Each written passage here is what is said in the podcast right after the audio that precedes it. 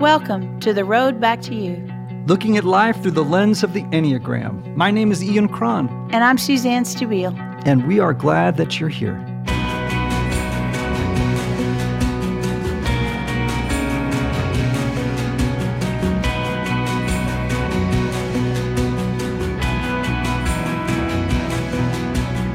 And welcome to our second podcast. We're delighted that you're here. And because we are newbies to the world of podcasting, our good friend Luke Norsworthy, the veteran podcaster himself, is helping us get started. Our tutor, our grand master. That's me. I'm here. I'm here for the party, making this thing work. I'm excited you guys are doing this. Ian Cron, outstanding author. We're in a ton of good stuff. Ton, eh, yeah. Chasing Francis, Jesus, my father, and CIA. To get those titles right, And me. And Oh, him, and I mean. yes. Not, not me, and him. and me, Jesus and the. best-selling author, him.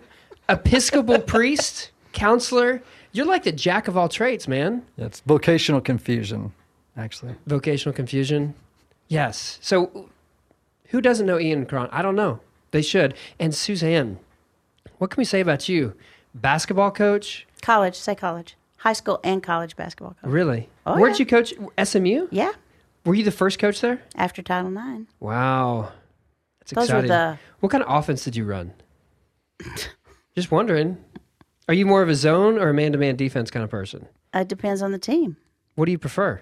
Ooh, that was It a great call. I mean, that was awesome how she just said that. Depends on the team. Wow, that's have- good. You don't have a preference. If you do the same thing for every game, you lose. You do? Yeah, Okay. So you're college basketball coach. long time ago. Long time ago, you social work. Long time ago. You uh, started a ministry, Life on the Trinity. With Joe, Adult Joe is my husband. your wonderful husband. Oh, he's so wonderful. Adult spiritual formation, and you've been teaching the Enneagram for two decades. I have. Wow, that's a long time. And you started off as a student of Richard Rohr. Richard Rohr. He's kind of how both of you got into the Enneagram. Ian, you started reading his book. Yeah, well, I didn't have the benefit of a personal tutor, tutoring time with Richard, but I, I found, um, Do you think that shows itself in our work? oh, absolutely. yes, absolutely. Do you think Richard likes her more than you? Absolutely. That's true. Absolutely right. Um, no, I, I was on a uh, on a retreat and I found a book by Richard, his very very first book in '92, and uh, that was my introduction to the to the Enneagram way back then. So, how did you guys get connected? Did like Richard Rohr just voodoo you guys together?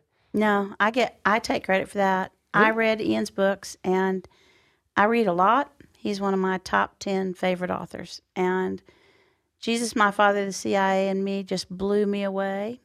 And then I read Chasing Francis and I um, wanted more Jesus, My Father, the CIA, and Me. So when I first started reading Chasing Francis, I thought, oh man.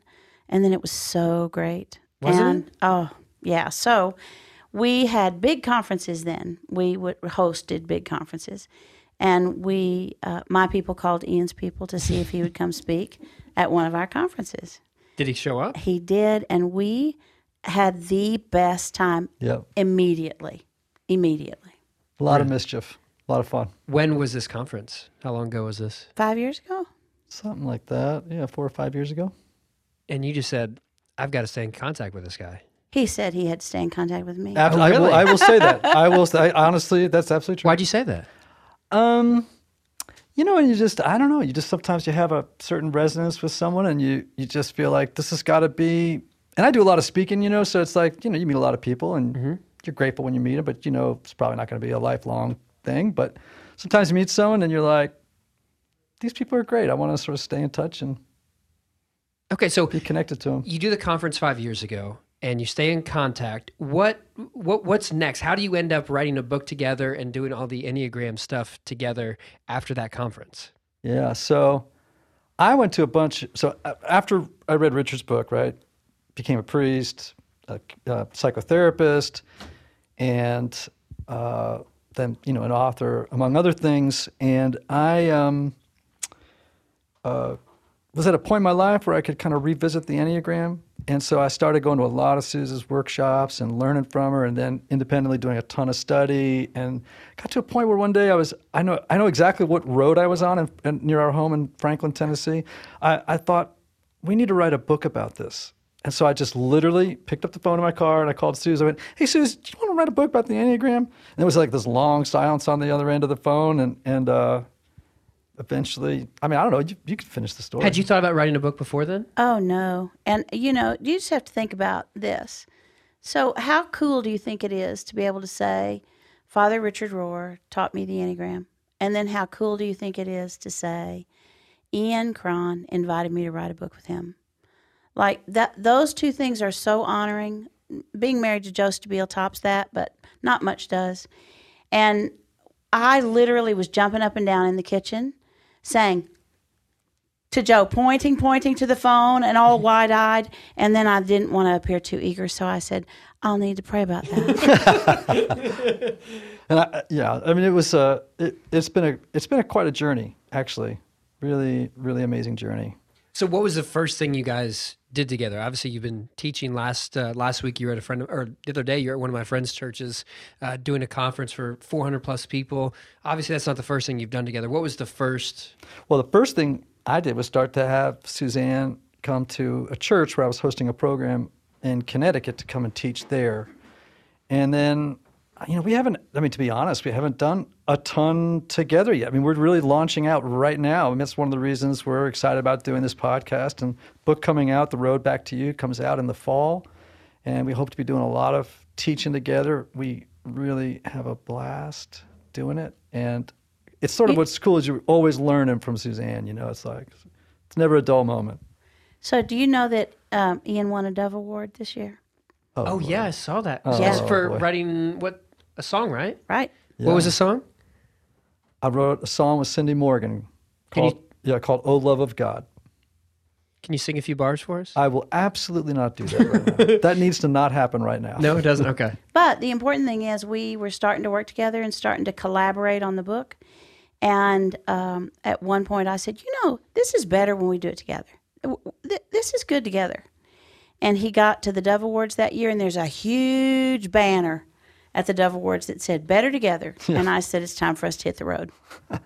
Really? Yeah, it was like three days after she said it to me. She's like, "Oh, you were better together," and I was like, "Well, you know, I was, you know, I'm always like rolling my eyes a little bit." And I, I saw this thing with this huge thing on a screen on a big like jumbotron, "Better together," and I was like, "Oh my gosh, it's like God talking." It is like God talking. So, what was the first thing you guys did together? Uh, we did a thing at my center together first, at the Micah Center in Dallas. And then we did one at your place, and then we did Otter Creek, Yeah, and we did something Nashville? else. yeah, we Yeah. did. We did do one thing before that. and I can't remember where it was. We have a lot coming up. We'll talk about it more in Yeah. coming podcasts. Okay, so you guys have been working together for a while. You guys like working together. You've got a book that's coming out. And obviously, the center of it is the Enneagram. And so, uh, if people have heard the podcast, uh, the first one, they've kind of got a basic introduction to this.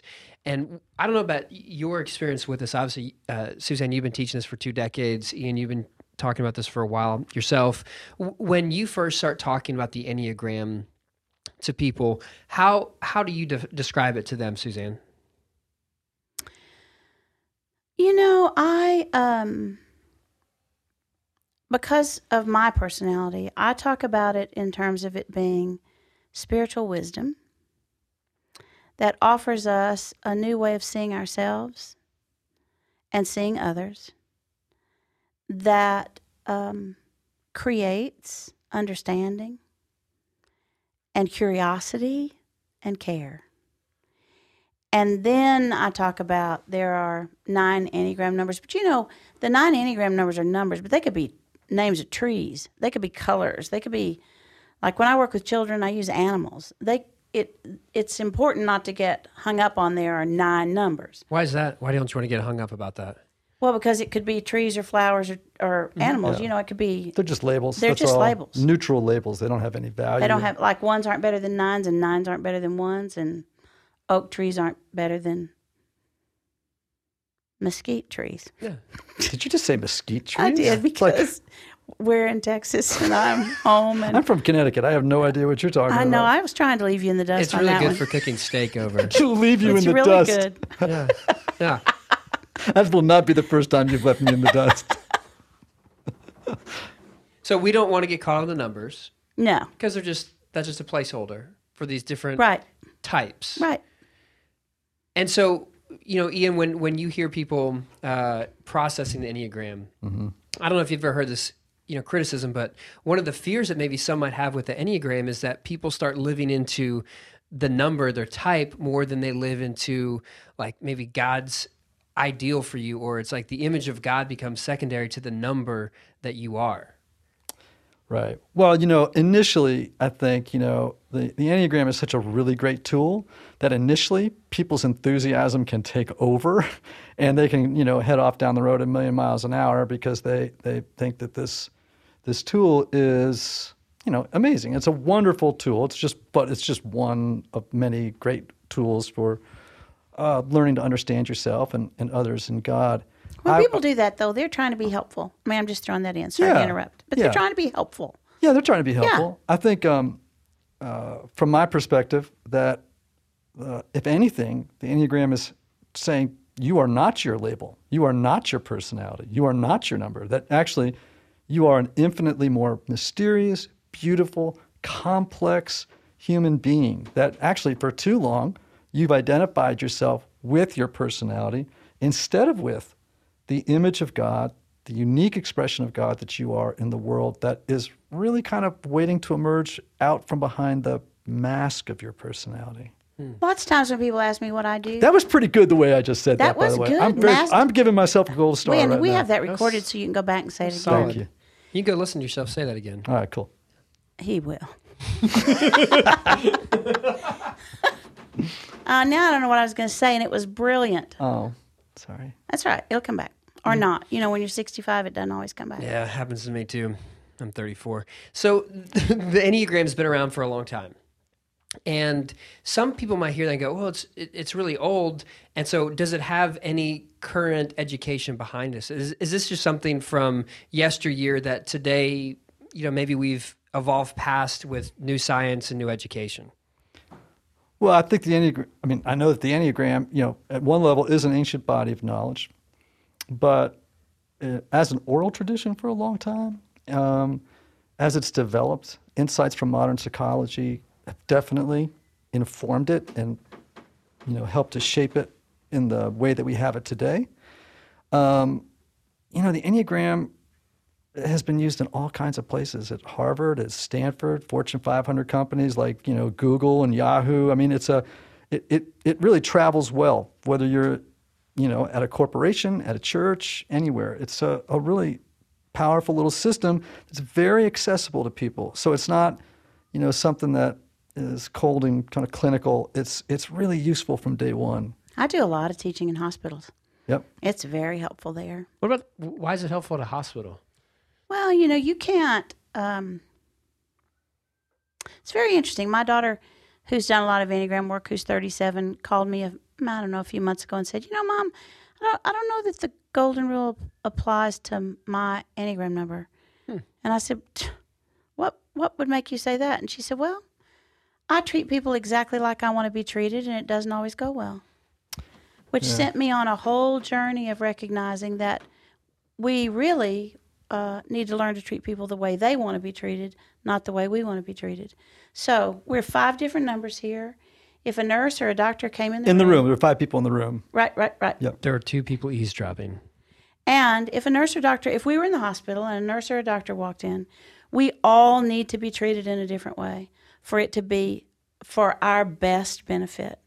And I spent a lot of time teaching hospital personnel how to do that. Yeah, and you know what's amazing about that, that that I think is is awesome is like like in my marriage. I was married a long time to my wife before I realized that I was treating her as I would want to be treated, Exactly. right? And I'm a guy who's, for example, I love words of encouragement. Now that's just not how my wife, you know, kind of sees the world or or or best kind of hears what love is like, right?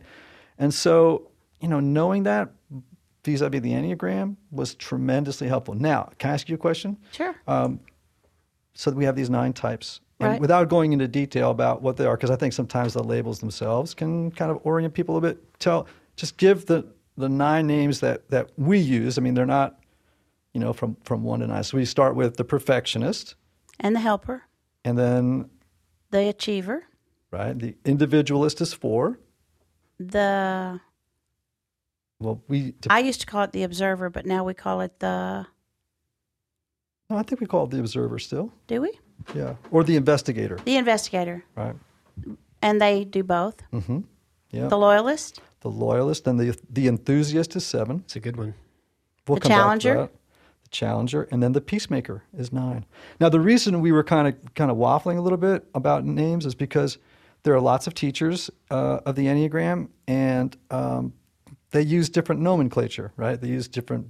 we've spent a lot of time trying to figure out what the best one is Yeah. to use, and we've moved ours around some. Yeah, but again, So why are you guys spending so much time getting different titles? If if someone say they read a different book, they're gonna have to get a whole different vernacular to read yours. Why why is it worth fighting over so much to get the the different name?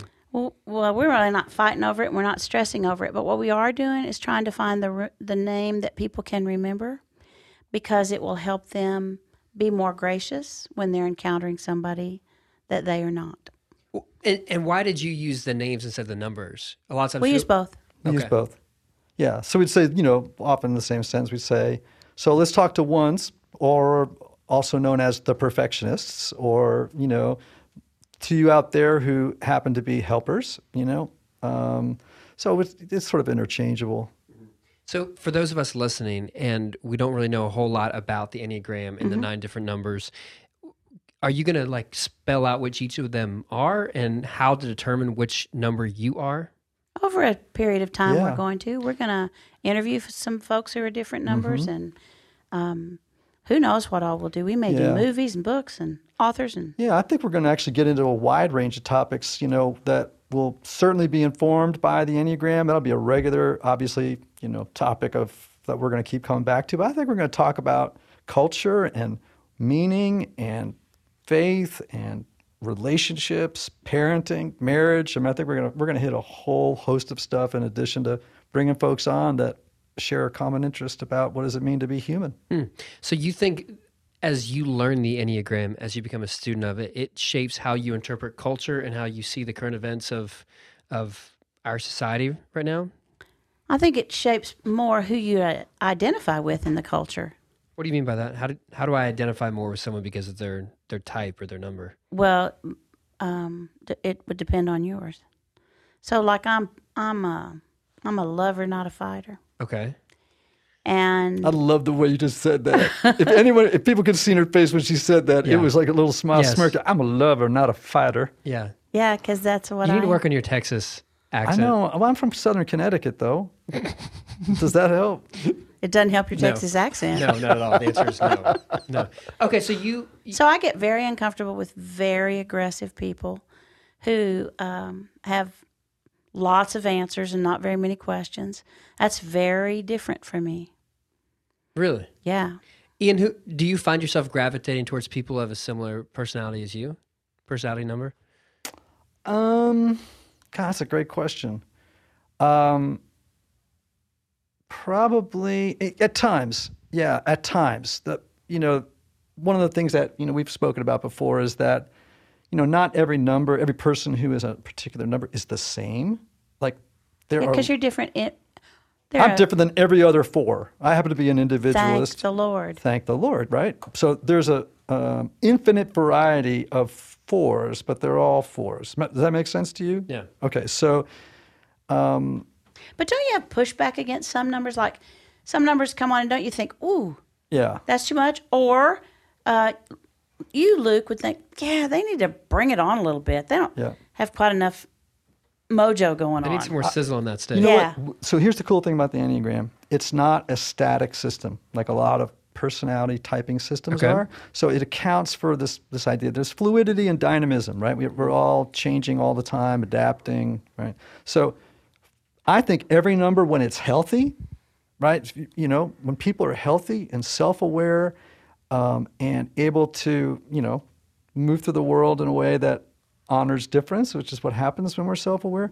I don't think there's a, a, a particular number that I gravitate to or not. I mean, if you're self-aware, I'm I generally kind of get along with anybody in that space. But before you knew the Enneagram, did Oh. you kind of shy away from some numbers and weren't you drawn toward others? Totally, like the eight, the challenger. Yeah. would have been difficult for me. Right, Right. they're very aggressive.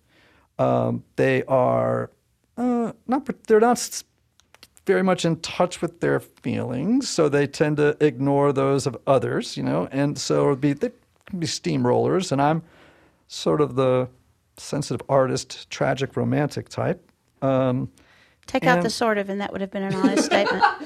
oh my gosh, I'm wounded. See, there's that's a perfect response. No, no, no. This is my response. Everyone, be quiet. I'm gonna give you my response.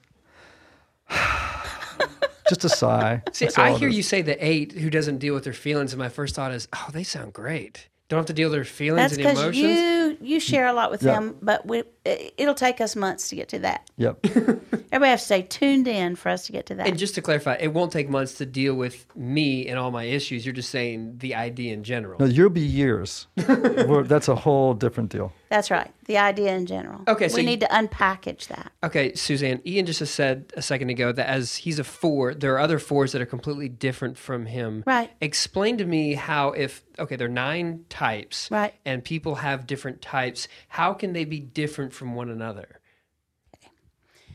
Um, well, there's life experience and age, and um, being an extro- extrovert or an introvert. Although uh, being extroverted or introverted, being uh, birth order, none of those things have to do with your enneagram number. I've probably taught 140 sets of twins. They've never been the same number ever. Really? Never. So there's a lot going on there, but I would just say, you know, we all we all have a certain number of things that we have in common, and then we have all these other things that we, while we share these things in common, we um, express them in different ways. That's well said. I, you know, one of the things that I think is important for people to realize too is that each number represents a personality style, a way of being in the world. It's like how we think, we act, we feel, we process information, etc. Right? And um, within each of those types, like one way to think of them that I like is like nationalities, for example. Right? Like, do you have do you have any friends from England or Ireland or? hmm I've been hanging out with some people from, or talking with people from Australia recently. Okay, so let's take Australians. Um, so every Australian is absolutely unique. Is that right?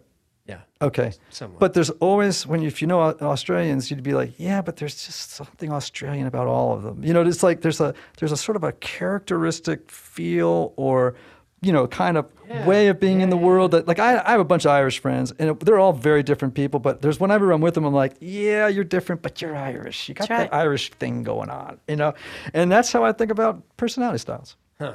Okay, so as we wrap up, Oh, oh, oh, are we to the end?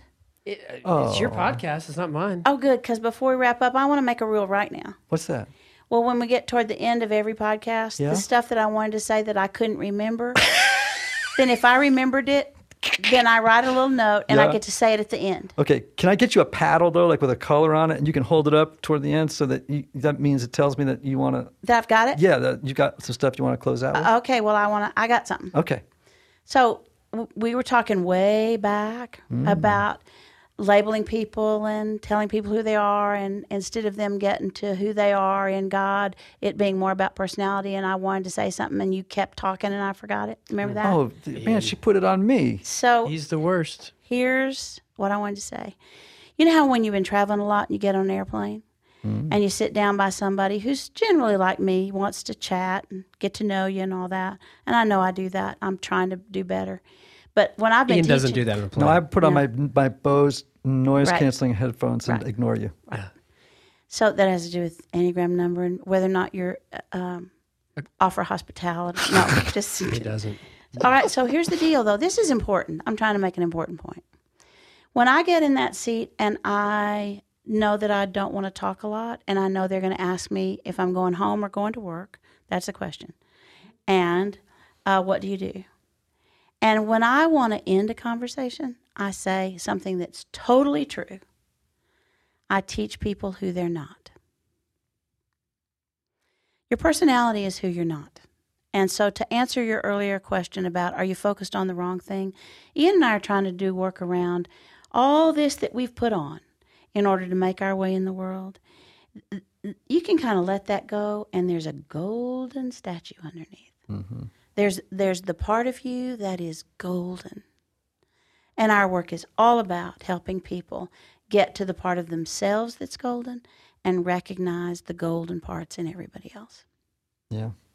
I want to find the golden part of me.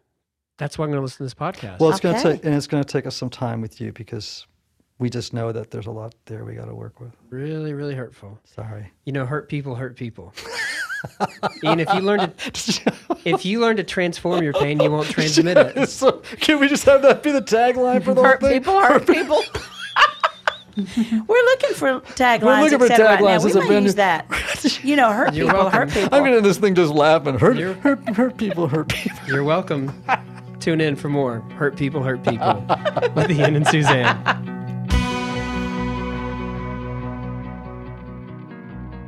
Hey everyone, you've been listening to The Road Back to You, looking at life through the lens of the Enneagram. Produced by our friend Jim Chafee, engineered by Brad Bass.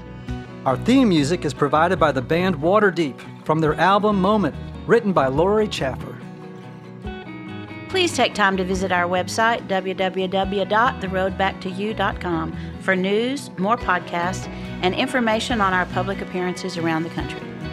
Hey, and you can pre order our book, The Road Back to You An Enneagram Journey to Self Discovery at Amazon.com and BarnesandNoble.com. Be sure to join us next time when Nadia Bolz-Weber will be our guest for the first of two podcasts. You're sure to enjoy it.